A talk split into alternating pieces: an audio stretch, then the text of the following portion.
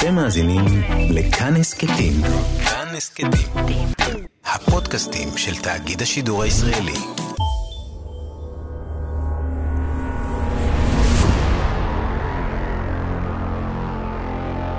במלחמה יש קו מאוד מאוד דק בין להיות מטומטם ולהפוך לגיבור. הקו הזה, שנמתח בין אומץ לב יוצא דופן שמוביל למעשי גבורה היסטוריים, ובין אקט מטופש שמוביל למוות מיותר, הוא בדיוק אותו הקו שמפריד בין יציאה לפעולה ובין נטילת סיכון לא סביר. ההבדל בין שני הצדדים הוא אם הצלחת לשרוד או לא.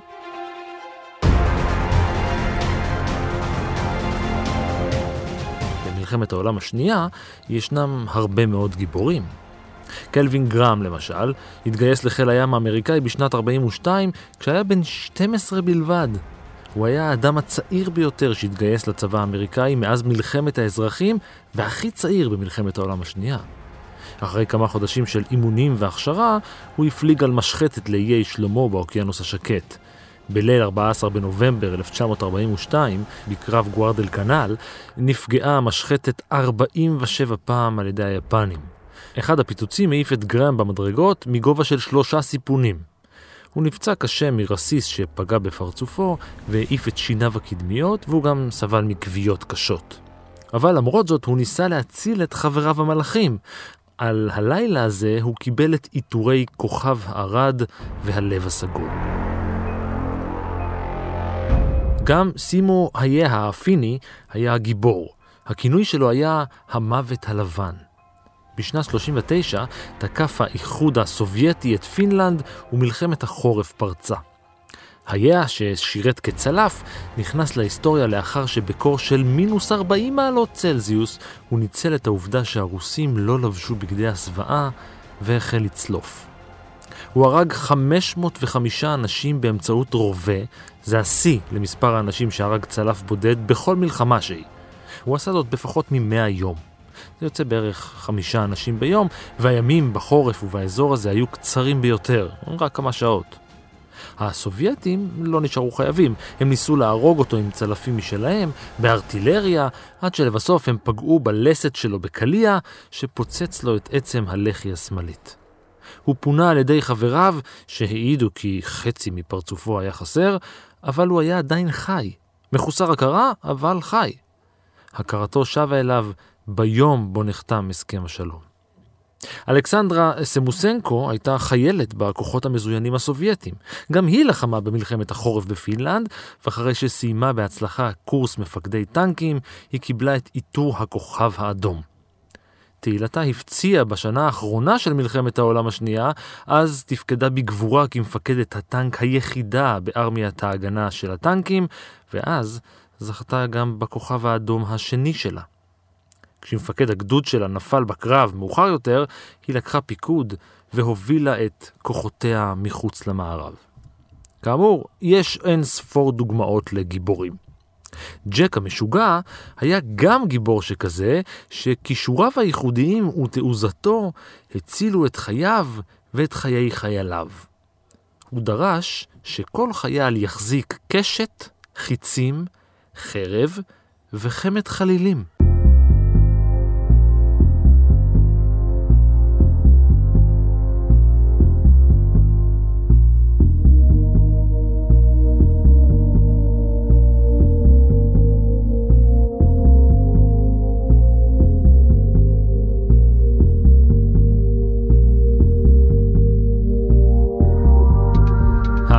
אני רן מנהר ואתם על מנהר הזמן. מדי פרק אנחנו מספרים לכם על מקרה שקרה בעבר מזווית שכנראה עוד לא הכרתם. העונה הזאת של מנהר הזמן מורכבת כולה מסיפורים שאתם, המאזינים, שלחתם. את הרעיון לפרק הזה שלח לנו הלל אפלבאום.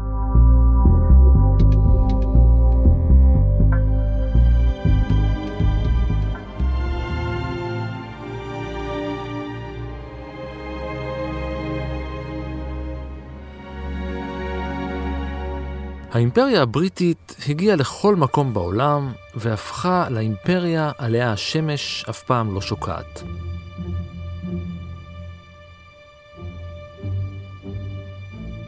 וכך כמעט שאין מדינה בעולם אליה לא פלשה בריטניה בשלב זה או אחר של ההיסטוריה. אחת המדינות האלה היא סרי לנקה, שנקראה אז ציילון, לשם הגיעו הבריטים, כרגיל, אחרי ההולנדים.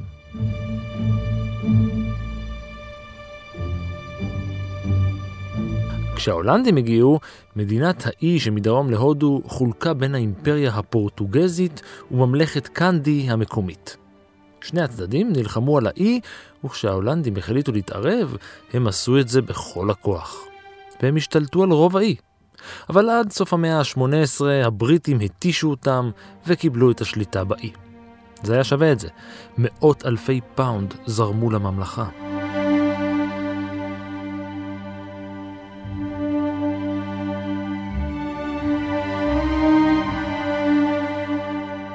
במסגרת מפעל ההתנחלויות הבריטי ברחבי האימפריה, תושבי הממלכה המאוחדת עברו להתיישב בכל שטח חדש. כך הגיעו לציילון הבריטית המשפחות הסקוטיות פלמינג צ'רצ'יל ובונד בל, שצאצאיהם התגלגלו אל העיר קולומבו. כמו אבא שלו, גם אלק פלמינג צ'רצ'יל עבד בשירותים הציבוריים של ציילון. הוא היה מהנדס המחוז.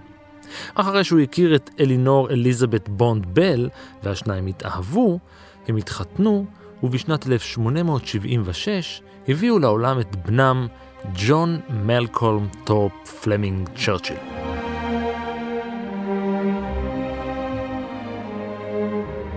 די מהר הבינו אבא ואימא הצעירים שהעתיד שלהם נמצא על אי, רק לא על האי הזה. אז הם עברו אל מולדת האימפריה, אל האי הבריטי, והשתקעו בסורי. שם נולד בנם השני, תומאס בל לינזי צ'רצ'יל. אבל משפחת צ'רצ'יל לא מצאה את עצמה על האי הזה גם כן, ולכן הם החליטו לנסות את מזלם בחצי אי. אז הם עברו להונג קונג, שהייתה בידיים בריטיות גם כן, שם שימש אלק המהנדס כמנהל העבודות הציבוריות. ושם, בהונג קונג, נולד גם בנם השלישי, רוברט אלק פארקר צ'רצ'יל. אחרי שש שנים שבו כל החמישה לאנגליה.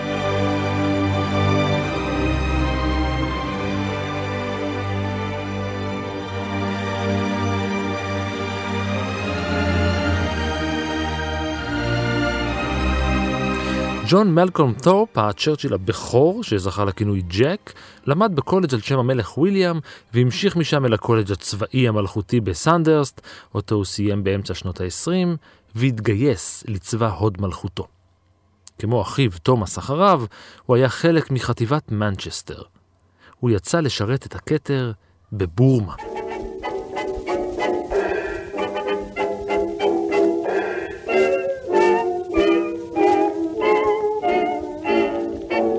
קיבל מינוי כקצין זוטר, כסובאוטרן, באחד הרגימנטים, רגימנט מנצ'סטר.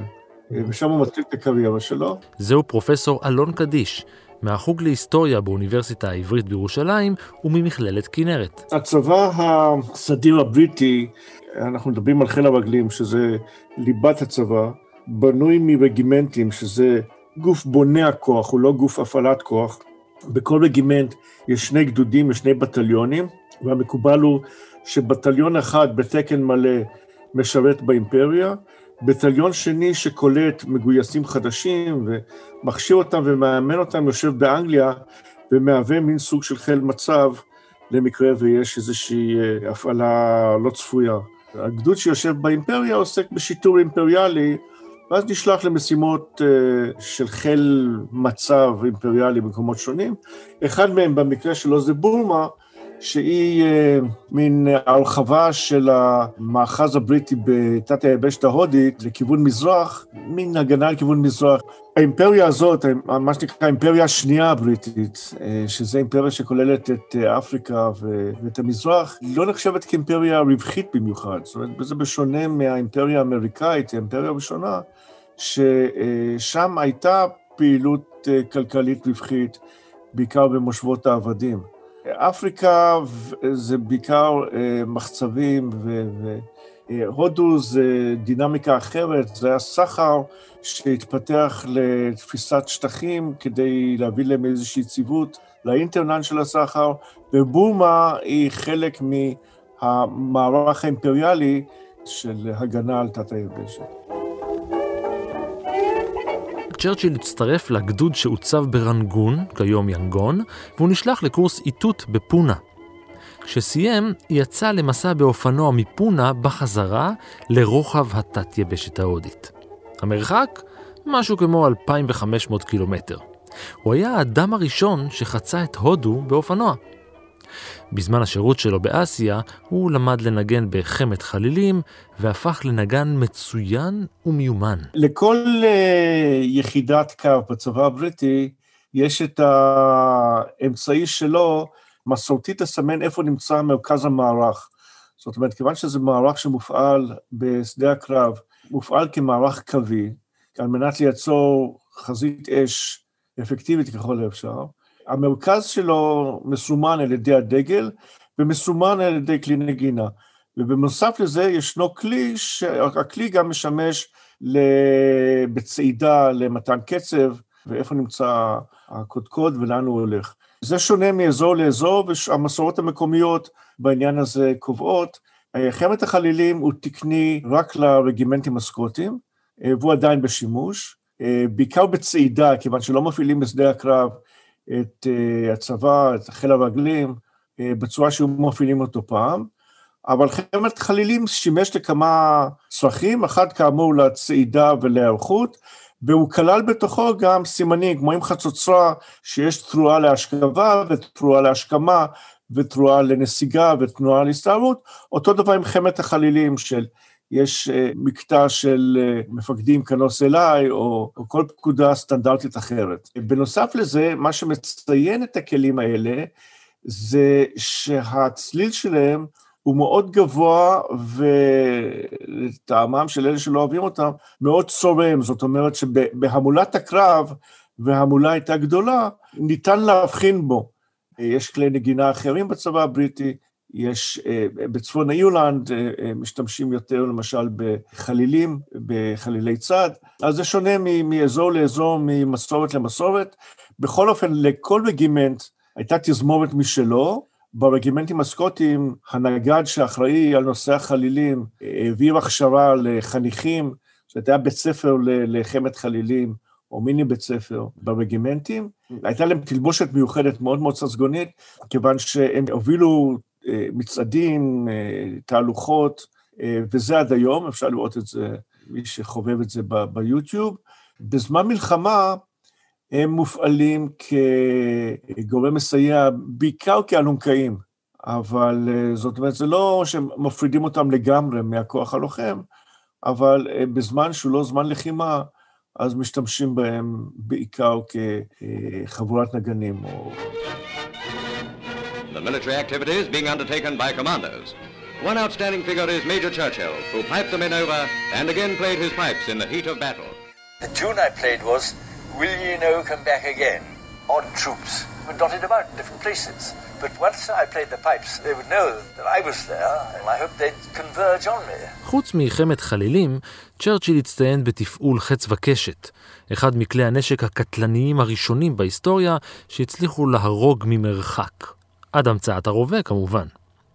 בשנת 1936, אחרי עשור של שירות, חזר צ'רצ'יל לבריטניה, והחיים בצבא נראו לו לפתע משעממים. הוא לא ידע מה עומד להתרחש באירופה שנים בודדות לאחר מכן. ובגלל זה הוא עזב את הצבא ויצא לחפש את עצמו. כיוון שכבר היה במזרח במסגרת הצבא, את הטיול אחרי צבא הוא עשה לאפריקה. הוא עבד קצת כעורך עיתון בקניה, אבל הוא חשב על קריירה במשחק או, או משהו בתעשיית הבידור.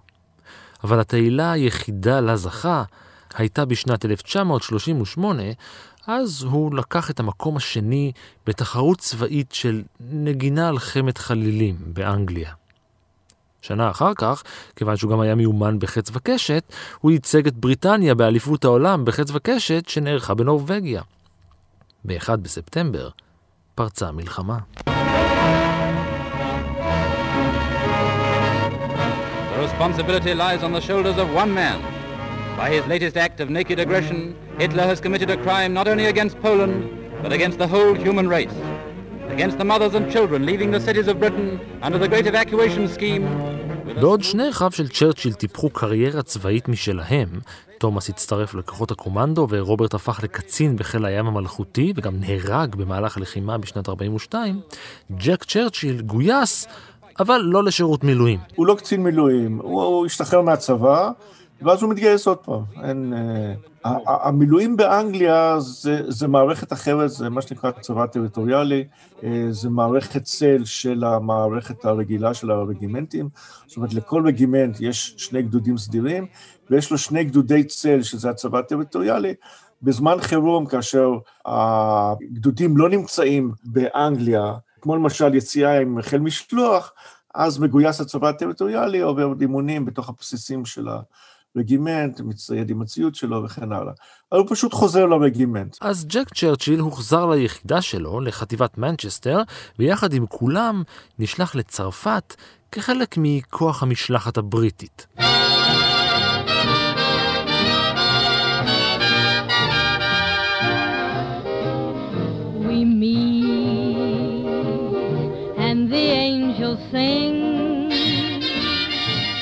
מה שהבריטים הכינו, וזה היה הרבה מאוד דיוני מטה קודם לכן, הצבא העיקרי שמיועד לבלום את הצבא הגרמני במידה והוא יתקדם מערבה, זה הצבא הצרפתי, שהוא גם הצבא הגדול ביותר אצל בעלות הברית.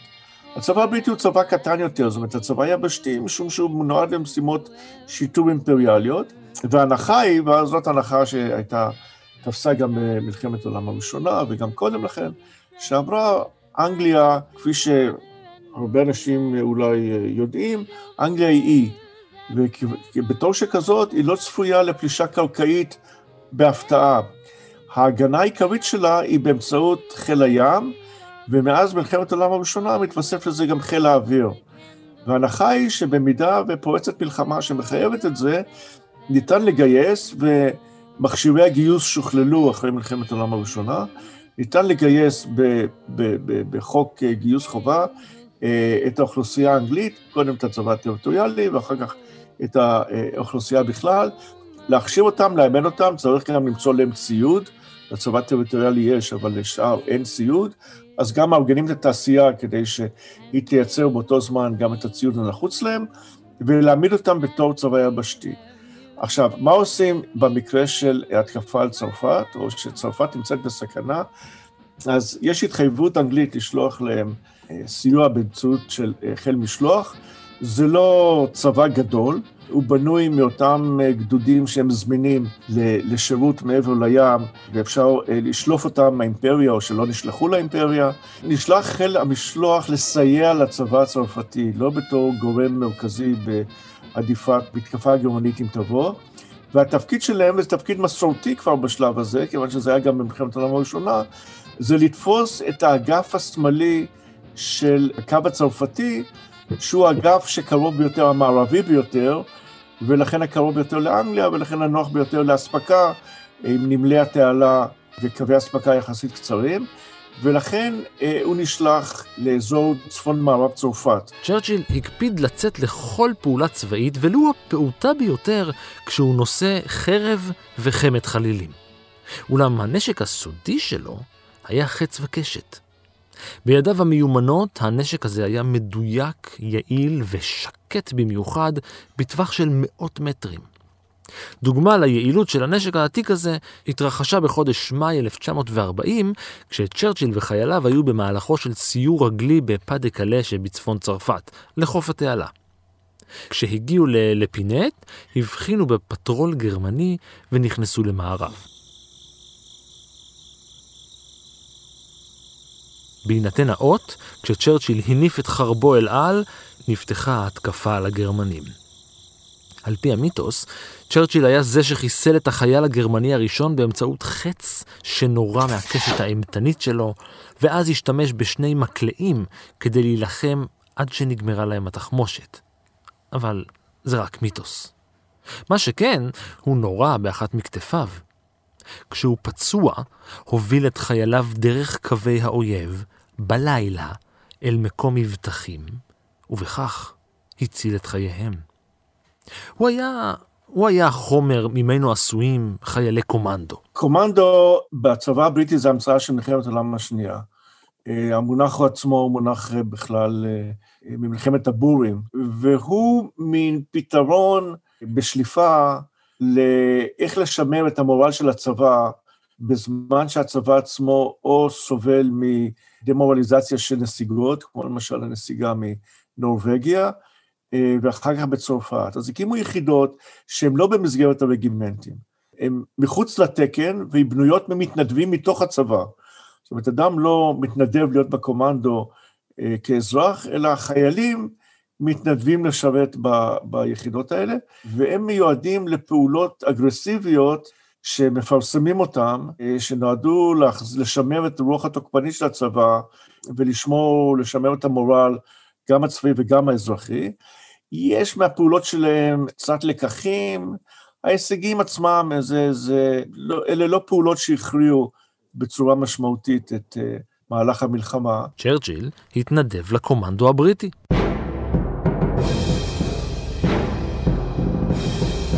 זה היה צעד מעולה. לקראת סוף שנת 1941 התכוננו חיילי יחידת קומנדו מספר 3 לפעולה מעבר לקווי האויב. צ'רצ'יל היה סגן מפקד היחידה, והמטרה שלו הייתה לפשוט על חיל המצב הנאצי בווגסוי שבנורבגיה, על החנויות ועל מפעלי שמן הדגים. לא, אלה לא מבצעים חשובים, אלה, אלה זה בעיקר פשיטות. זה דקירות מחט. הם נועדו להציק לגרמנים, אבל לא להביא לאיזשהו שינוי שהוא שינוי גדול. הבעיה היא שבגלל הערך המורלי שלהם, והתעוזה והפופולריות של הפעולות האלה, ישנה נטייה, ואנחנו רואים את זה גם אצלנו בפעולות הגמול, וגם בפעולות של הצבא הבריטי בחזית המערבית במלחמת העולם הראשונה, שיותר ויותר יחידות קופצות על הרצים, ויש כל הזמן לחץ להצטרף לזה, ואז מאיזשהו גודל זה יוצא מכלל יעילות והופך להיות מסוכן מאוד. אצלנו זה היה בפעולת קלקיליה, בסיפור הבריטי זה בפשיטה בדייפ, שבה הפעילו כוח הרבה יותר מדי גדול, וכמובן זה התגלה, וכוח מסורבל, וזה היה כישלון כואב.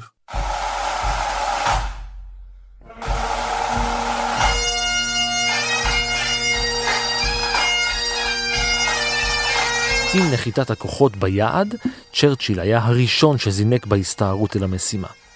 הוא עשה זאת עם חרב שלופה, וכשהוא מנגן על חמת החללים שיר סקוטי מסורתי לעידוד והרמת המורל של לוחמיו. כשסיים, הוא זרק את הרימון הראשון והמשיך בהסתערות.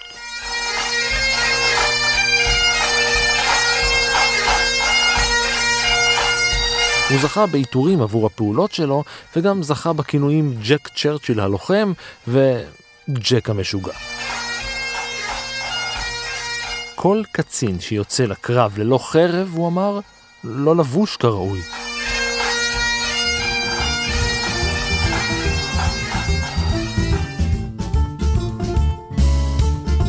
מנורבגיה לאיטליה.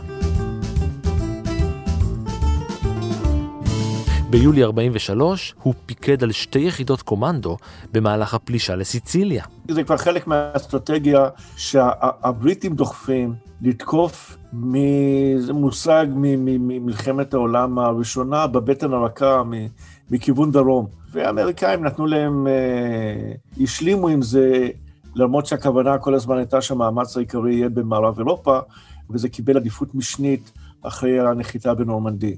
סיציליה היא אבן קפיצה או פלטפורמה לפלישה לאיטליה עצמה. לפני כן לא היה מערך אמפיבי, ואחת מהחוזקות הגדולות של בעלות הברית זו העוצמה התעשייתית והכושר הפיתוח וההמצאה של התעשייה האמריקאית. אז במהלך המלחמה מפתחים ציוד אמפיבי, צריך לנסות אותו. ואחד הניסיונות החשובים זה בסיציליה ואחר כך ב, ב, גם באיטליה. דבר נוסף הוא שעד אז לא הפעילו במהלך משולב צבא בקנה מידה גדול, בריטי ואמריקאי. זאת אומרת, בצפון אפריקה האמריקאים נחתו בצד מערב, הבריטים התקדמו ממזרח למערב, נפגשו בתוניסיה, פה מדובר במהלך משולב שהוא סימן לבאות.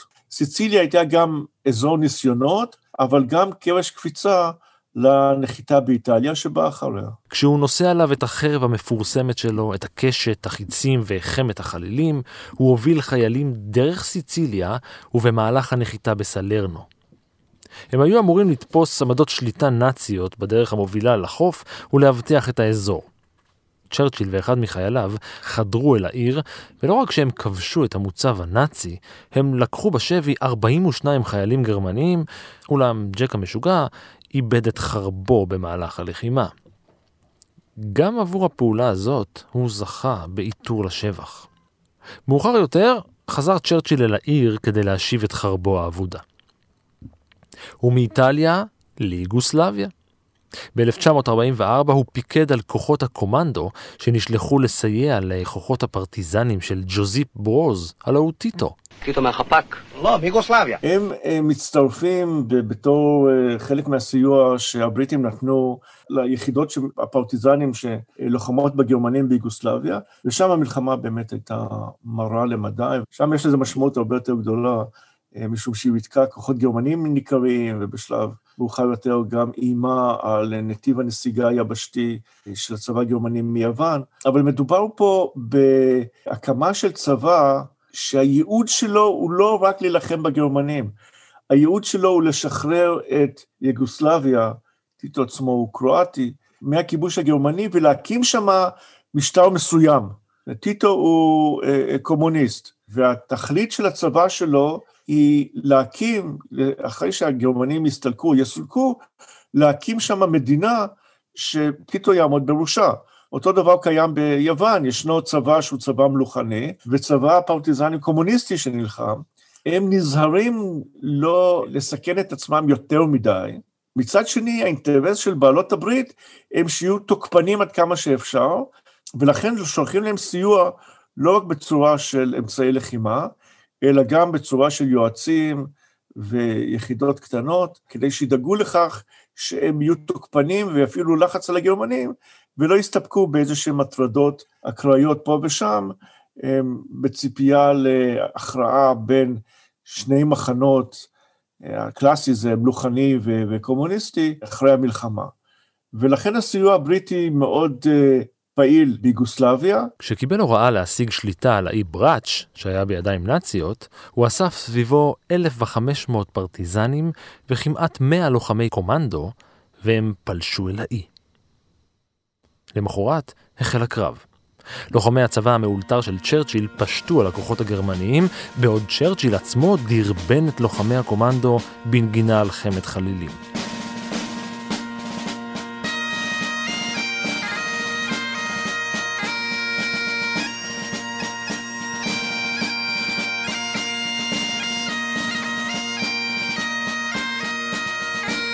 הקרב נמשך גם למחרת. רק צ'רצ'יל ושישה מלוחמיו הצליחו להגיע אל היעד. אולם פגז מרגמה אחד הרג ופצע את כולם, כולם, חוץ מצ'רצ'יל. על פי עדויות, בזמן הנגינה נפל רימון סמוך אליו והתפוצץ. הוא איבד את ההכרה. הגרמנים היו בטוחים שצ'רצ'יל זה לא סתם שן, ולכן הם הטיסו את הקולונל ישירות אל ברלין לחקירה, ומשהתברר מי הוא, ושאין לו שום קשר לווינסטון, הוא הושלך למחנה הריכוז זקסנהאוזן. הוא לא זכה ליחס מועדף, והוא נזרק לתא יחד עם אסירים אחרים בעלי דרגות בכירות. אף אחד מהם לא רצה להישאר שם מן הסתם, ולכן הם התחילו לעבוד.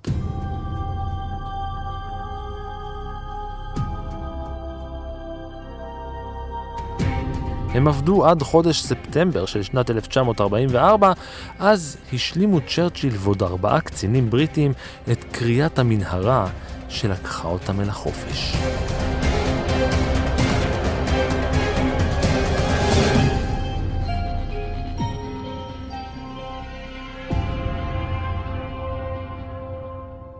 החמישה נמלטו ממחנה זקסנהאוזן והתפצלו.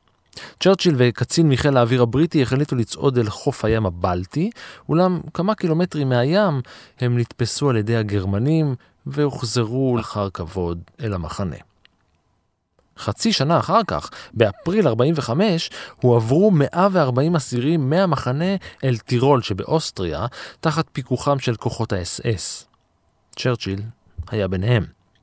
הם היו משוכנעים שהולכים לחסל אותם, ולכן שלח הצבא הגרמני יחידה מיוחדת שתגן עליהם מפני קציני האס-אס, שפשוט קמו ועזבו את המקום.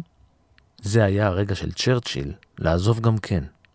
הוא נמלט מהמקום וצעד 159 קילומטרים לוורונה שבאיטליה, שם הוא נתקל סוף סוף בכוח ידידותי, האמריקאים.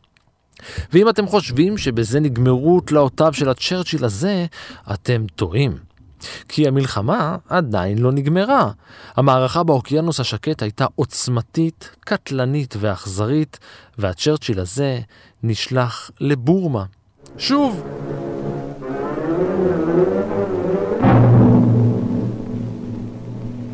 It took 25 days to complete the capture of Saipan in one of the most significant battles of the Pacific. After a four-day bombardment, הוא לא נשלח, הוא דואג להישלח. זאת אומרת, מה שהוא עושה זה שאחרי שהוא uh, מצליח להשתחרר, וכשהוא מגיע לוורונה, המלחמה שם למעשה כבר הסתיימה. היה... הצבא הגרמני נמצא ב, uh, בנסיגה צפונה, והוא חוזר ל, ליחידה המקורית שלו. זאת אומרת, הוא חוזר לרגימנט מנצ'סטר, לאחד הגדודים, משום שהוא שומע שהם מיועדים למלחמה נגד יפן, והם נמצאים בשטחי כינוס בהודו. זאת אומרת, מבחינתו, המלחמה התפספסה לו, זאת אומרת, הוא לא, לא הספיק מספיק. רק שעד שצ'רצ'יל הספיק להגיע להודו, האמריקאים הספיקו להפגיז את היפנים בשתי פצצות אטום וסיימו את המלחמה. אם לא היאנקים הארורים האלה, אמר צ'רצ'יל, יכולנו להמשיך עם המלחמה עוד עשר שנים. ואפשר להוסיף, היינו יכולים להמשיך בכיף.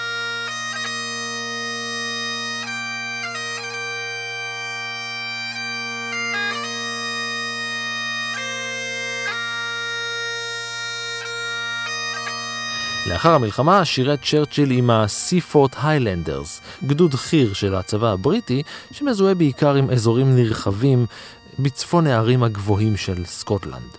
זה הצלחה של יחסי הציבור של היחידות הסקוטיות. זה לא סקוטים הרריים.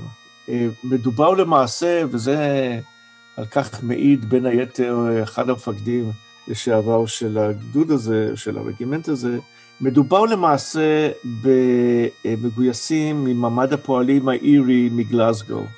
מגלסגו, מאזור הנמל והמספנות ומאדנברו. מבחינתם גם כן, טעם החיים זה ללכת מכות, משולב עם אה, שתייה. הם חיילים מצוינים במלחמה, אה, והם מאוד בעייתיים בשלום. אחרי ההכשרה נשלח צ'רצ'יל למזרח התיכון כקצין ביצוע של הגדוד הראשון. הוא הוצב בשטח קטן ומדמם במזרח הים התיכון, פלסטינה. ושנייה לפני שהמנדט נגמר והבריטים עוזבים, רגע לפני שצ'רצ'יל מקפל את הציוד וחוזר לבריטניה, הוא השאיר בארץ הקודש את חותמו. מעל פסגת הר הצופים אשתחווה לך אפיים. הר הצופים היה מאחז של ארגון ההגנה. הוא שימש בסיס לפשיטות באזור, ובמסגרת המאבק עם הכוחות הערביים על השליטה בדרכי התחבורה בצפון ירושלים, ומתוך ציפייה להכרזת עצמאות של היישוב העברי, כוחות ערביים חסמו את דרכי הגישה לבית החולים הדסה ולאוניברסיטה העברית שבהר הצופים בירושלים. כתוצאה מכך, הדרך היחידה עברה בשכונת שייח' ג'ראח, וגם היא מולכדה במטעני נפץ. ירי צלפים ערבי על כלי רכב לאורך נתיב הגישה הפך לדבר קבוע. גם שר המושבות הבריטי וגם הנציב העליון הבטיחו כי שיירות הסיוע יקבלו הגנה בריטית. ובמקביל נעשו הכנות להעברת חולים לבתי חולים אחרים בעיר. עם זאת, היה עדיין צריך לספק לבית החולים ציוד, היה צריך להוביל לשם מזון ואספקה, וכשהמחסנים החלו להידלדל, שיירה גדולה יצאה לכיוון הר הצופים עם רופאים וציוד. המפקד הבריטי של ירושלים הבטיח שהדרך פתוחה. וכך בשעה תשע וחצי בבוקר של שלושה באפריל 1948 עשו את דרכם לבית החולים עשרה כלי רכב עם 105 אנשים. בכביש הייתה תנועה דלילה מהרגיל, חנויות שהיו רגילות לפעול היו סגורות כעת, ואנשים חשודים הסתובבו בבגדים חריגים. רבע שעה לאחר שיצאה לדרך, הופעל מוקש מתחת לרכב המוביל את השיירה, שהידרדר לתעלה בצד הדרך. מיד לאחר מכן נפתחה אש של השיירה ממערב של כ-150 ערבים. שתיים ממשאיות השיירה עלו באש. חמישה רכבים הצליחו להסתובב ולחזור אל הבסיס, רכב הליווי של ההגנה חזר לירושלים. זירת האירוע נותרה ללא סיוע זמן מה. הכוחות הבריטים ואנשי פלמ"ח איחרו להגיע לעזרת השיירה, ההגנה לא קיבלה אישור מהבריטים לסייע, כי לטענתם זה יפריע למשא ומתן על הפסקת אש.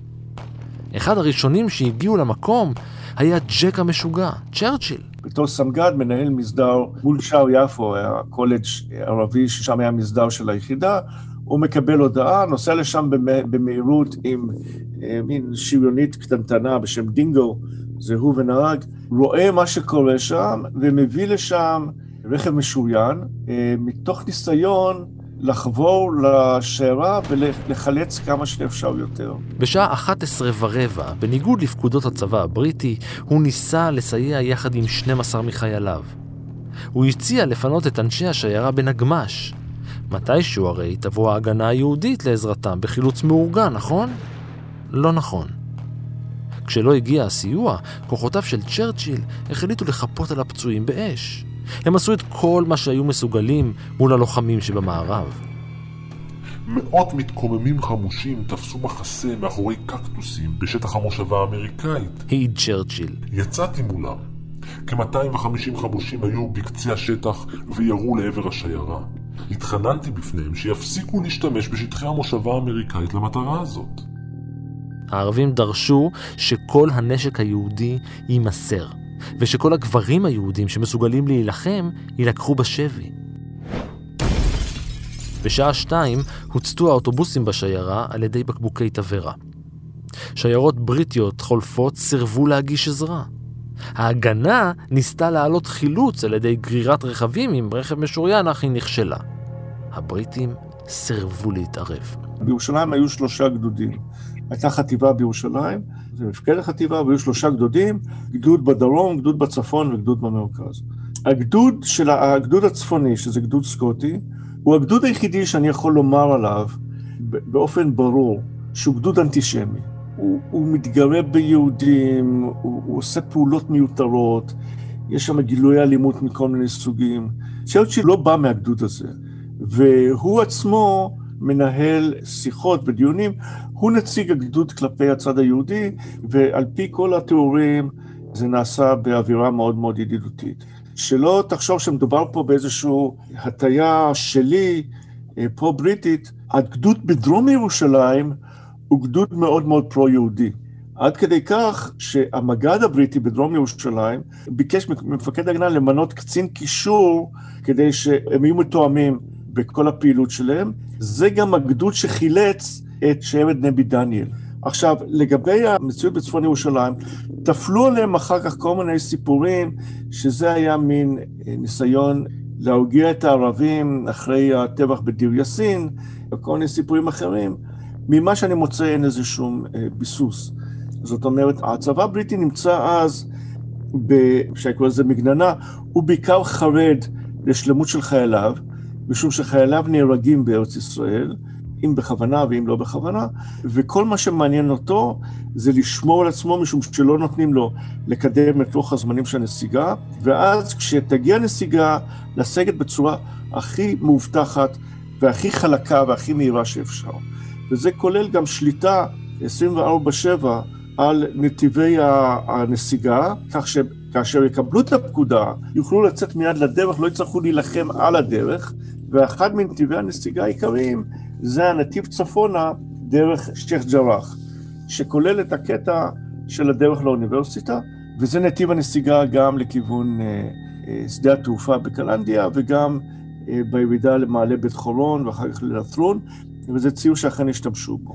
ולאורך הציר הזה, בחלק של החלק הבנוי של ירושלים, ישנן עמדות של הגדוד הזה, של הגדוד הסקוטי, שאלה עמדות תצפית, הם עצמן אין להם כוח רב, זאת אומרת, אלה לא עמדות אה, שמתוכן אפשר להוציא חיל רגלים להתקפה או לפעילות התקפית, אלא נועדות לדווח, לשמור על עצמן, לקרוא לתגבורת.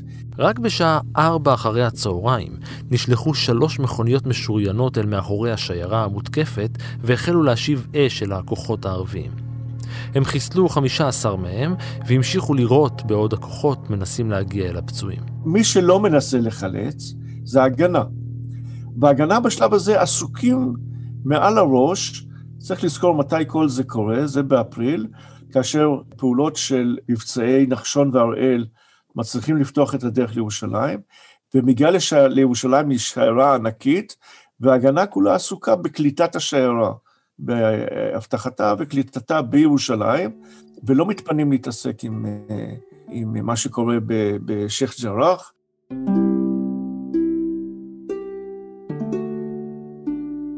79 מהאנשים בשיירה נהרגו, 23 מהן היו נשים. בין ההרוגים היה גם מנהל בית החולים דוקטור חיים יסקי ודוקטור משה בן דוד שהיה אמור לעמוד בראש בית הספר לרפואה שהוקם לאחר שנתיים באוניברסיטה העברית.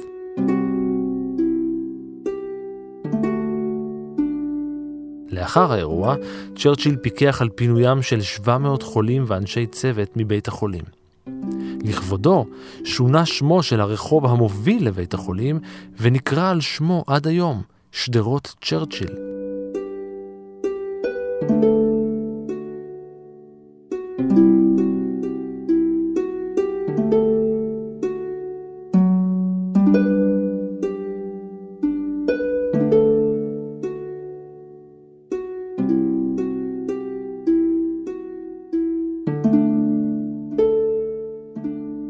צ'רצ'יל חזר לאנגליה.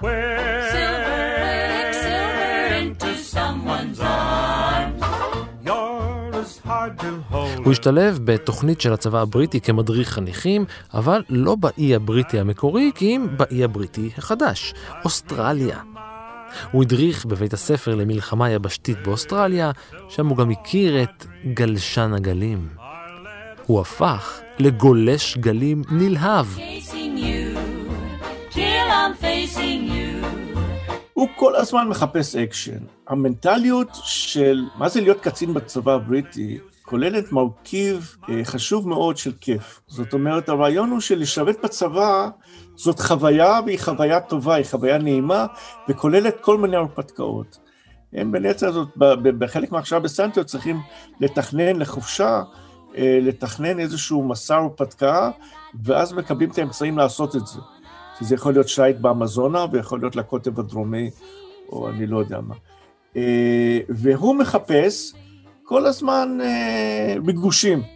עכשיו, הצבא אחרי מלחמת העולם השנייה, בייחוד אם זו תוכנית של הכשרות וכיוצא באלה, לא נורא מרגש אותו. אז בכל שלב, מקום שהוא נמצא בו, מחפש את הריגוש המקומי, ובאוסטרליה הריגוש זה אה, גלישת גלים, ואז הוא, יש לו איזה מבצע שהוא מתכנן ומתעסק איתו של גלישה באנגליה של השפל, סוף הגאות והמעבר לשפל באחד הנהרות, בסבן, ולגלוש על, אה, על הגל של, ה, של השפל. הוא היה האדם הראשון שרכב על גל הגאות של נהר סברן. משהו מההרפתקנות הזאת קיימת עד היום. בתוך השכבות האלה בחברה האנגלית, עדיין קצינים לשעבר, יש uh, פוליטיקאי של מפלגה שומרנית uh, שהתחרה בג'ונסון על, על מנהיגות המפלגה והפסיד, אבל הוא עדיין נמצא בעניינים, והוא הוא מהסוג הזה, אחד בשם רורי סטיוארט, של uh, כתב ספר על שנה באפגניסטן, מאחורי הקווים, כל מיני דברים מופלאים לגמרי. זה היה הקסם של האימפריה והקסם של השירות בצבא האימפריאלי.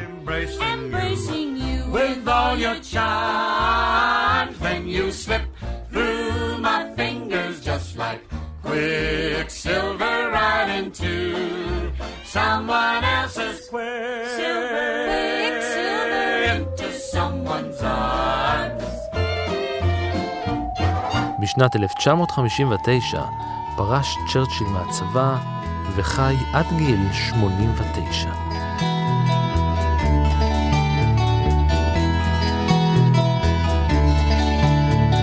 ועד כאן מנהר הזמן להפעם. תודה לאלון קדיש, תודה גם לאור מנהר שהסתער על ההפקה, ולאייל שינדלר שנלחם בעוז על העריכה. תודה גם להלל אפלבאום על הרעיון לפרק. גם אתם מוזמנים להמשיך ולשלוח לנו רעיונות לפרקים. אנחנו קוראים את כולם, הרעיונות שלכם מדהימים. אתם מוזמנים גם להמשיך ולעקוב אחריי ברשתות החברתיות, בפייסבוק ובטוויטר, להגיב, להעיר, ובעיקר להתחבר. עוד סיפורים מההיסטוריה ופרקים אחרים של מנהר הזמן מחכים לכם כל העת באתר שלנו, באפליקציה כאן, בכל יישומון הסכתים אחר וגם בספוטיפיי. אני רן מנהר, נשוב וניפגש בפרק הבא.